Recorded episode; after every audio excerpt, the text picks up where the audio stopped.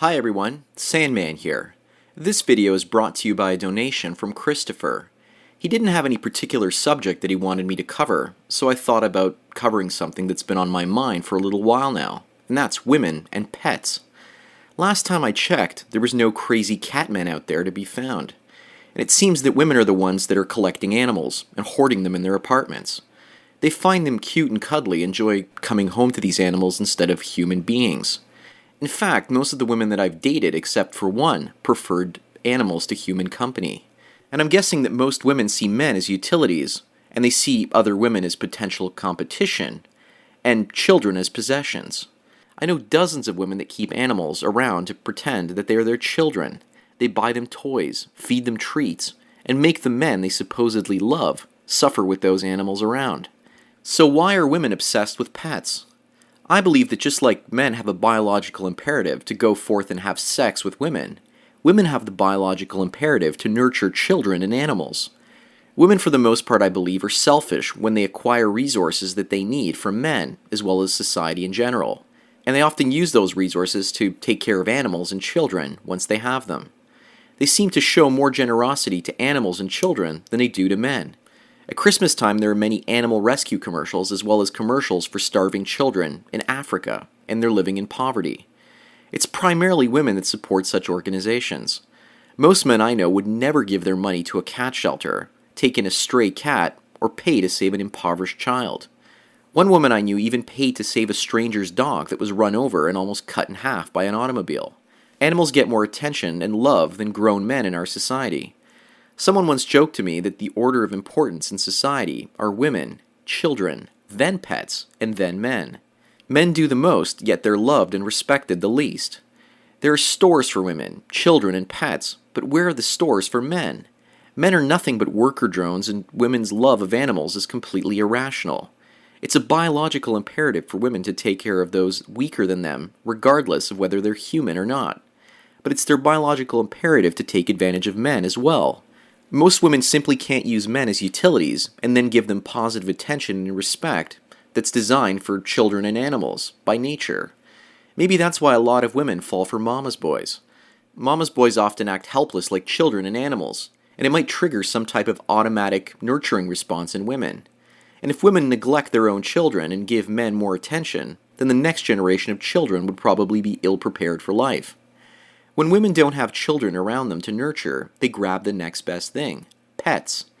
Women have to keep their nurturing instincts going, or they lose them like any other skill. Why do you think little girls care for dolls, puppies, and kittens when they're kids? They are learning and keeping those skills active for when they themselves are parents. And that one girlfriend I was with had no pets, and she wanted to get married and have children as quickly as possible. She thought that pets were a waste of time and money, so she wanted something even better than a pet a child of her own, and I'm glad I got out of there when I did. Most guys don't seem to go out and get animals as much as women. It's either the couples, families, or singles that purchase most of the animals or pick up stray cats off the street. The only guys I know that have pets usually have hunting dogs. Or they're lonely guys in their 70s and 80s that know they'll never have another relationship again. So to them, a cat or a dog is usually about companionship when they can no longer get a woman to be with them. I think I've known about three men that had pets of their own. Two of them had cats. I think I've known about three men in the city where I live that had pets of their own. Two of them had cats and one of them had a dog. Sometimes I wonder what would happen if pets were outlawed completely by our society. I think a lot more women would start getting pregnant and having babies. They would start getting baby rabies and trying to get men to impregnate them as quickly as possible. In some ways, cats are a blessing for men because without them, women would probably spend more of their time trying to capture men instead of alley cats. So, in some ways, I wish that pets are actually never made illegal, otherwise, women could start chasing men in droves. But just imagine if pets did become illegal. How would women take the news? Personally, I think there would be some type of energy or economic crisis for that to happen. Here's a quote from an article I'm adding in the description below. The article is about the true ecological cost for the pets that we currently own. And this is what Professor Swanson said in the Globe and Mail newspaper. Professor Swanson is among the growing ranks of scientists so concerned about the ecological footprint of pet ownership that they have begun to quantify it. Ask how green, rather than how much, is that doggy in the window. The early indications are grim. From the land, fossil fuels, fertilizers, pesticides, water, and machinery required to grow, package, and transport their food, to the array of products for grooming animals and keeping them healthy, and the mountain of waste they produce 620,000 tons a year by Canadian dogs alone. Pets are putting the earth under ever greater pressure. That's what the good Professor Swanson has to say, anyways, and I tend to agree with him. Another interesting thing about women and pets is they prefer cats because cats are much lower maintenance than dogs.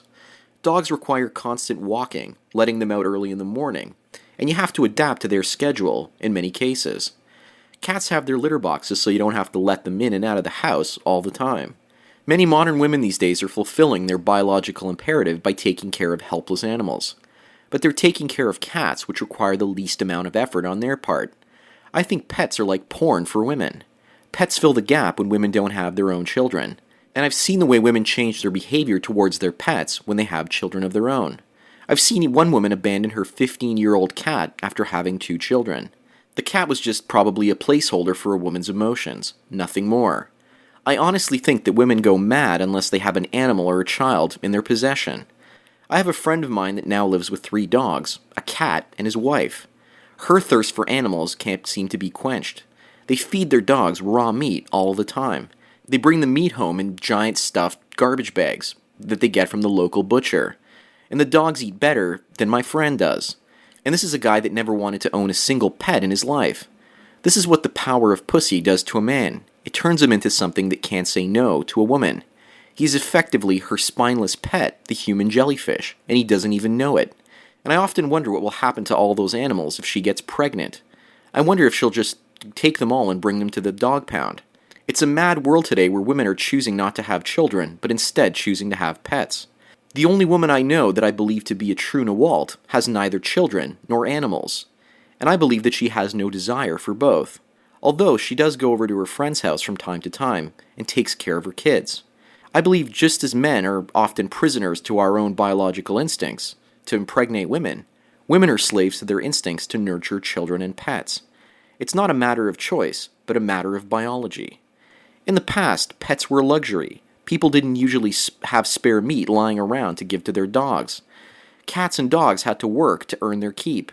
And most of the time, having a pet designated as a non human member of the family living in the home was a luxury. I see many of the pets that women want as nothing more than a substitute ch- child that requires less supervision and maintenance. And they're just as disposable in many cases. I now believe that a big part of why women take care of their children has nothing more to do than biological imperatives at work, and it's not necessarily a genuine interest in raising their own children. I believe it's mostly men that have the free will to choose whether or not to raise their own children or not. And for a woman to take away a child from a man that's consciously made the effort to raise that child and loves that child, it's terrible because he chose to love that child and she didn't. It was part of her biological imperative. I don't believe that women have the same choice to love children the way that men do.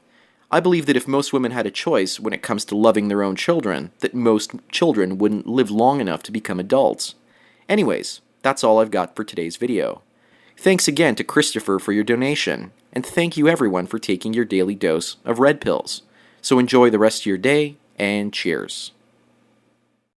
You know how to book flights and hotels. All you're missing is a tool to plan the travel experiences you'll have once you arrive. That's why you need Viator. Book guided tours, activities, excursions, and more in one place to make your trip truly unforgettable. Viator has over 300,000 travel experiences to choose from. Everything from simple tours to extreme adventures and all the niche, interesting stuff in between. So you can plan something that everyone you're traveling with will enjoy. Real traveler reviews give the inside scoop from people who've already been on the experiences you're considering. So you can plan with confidence. Free cancellation helps you plan for the unexpected, and 24 7 customer support means you can travel worry free. Download the Viator app now and use code Viator10 for 10% off your first booking in the app. Find travel experiences for you. Do more with Viator.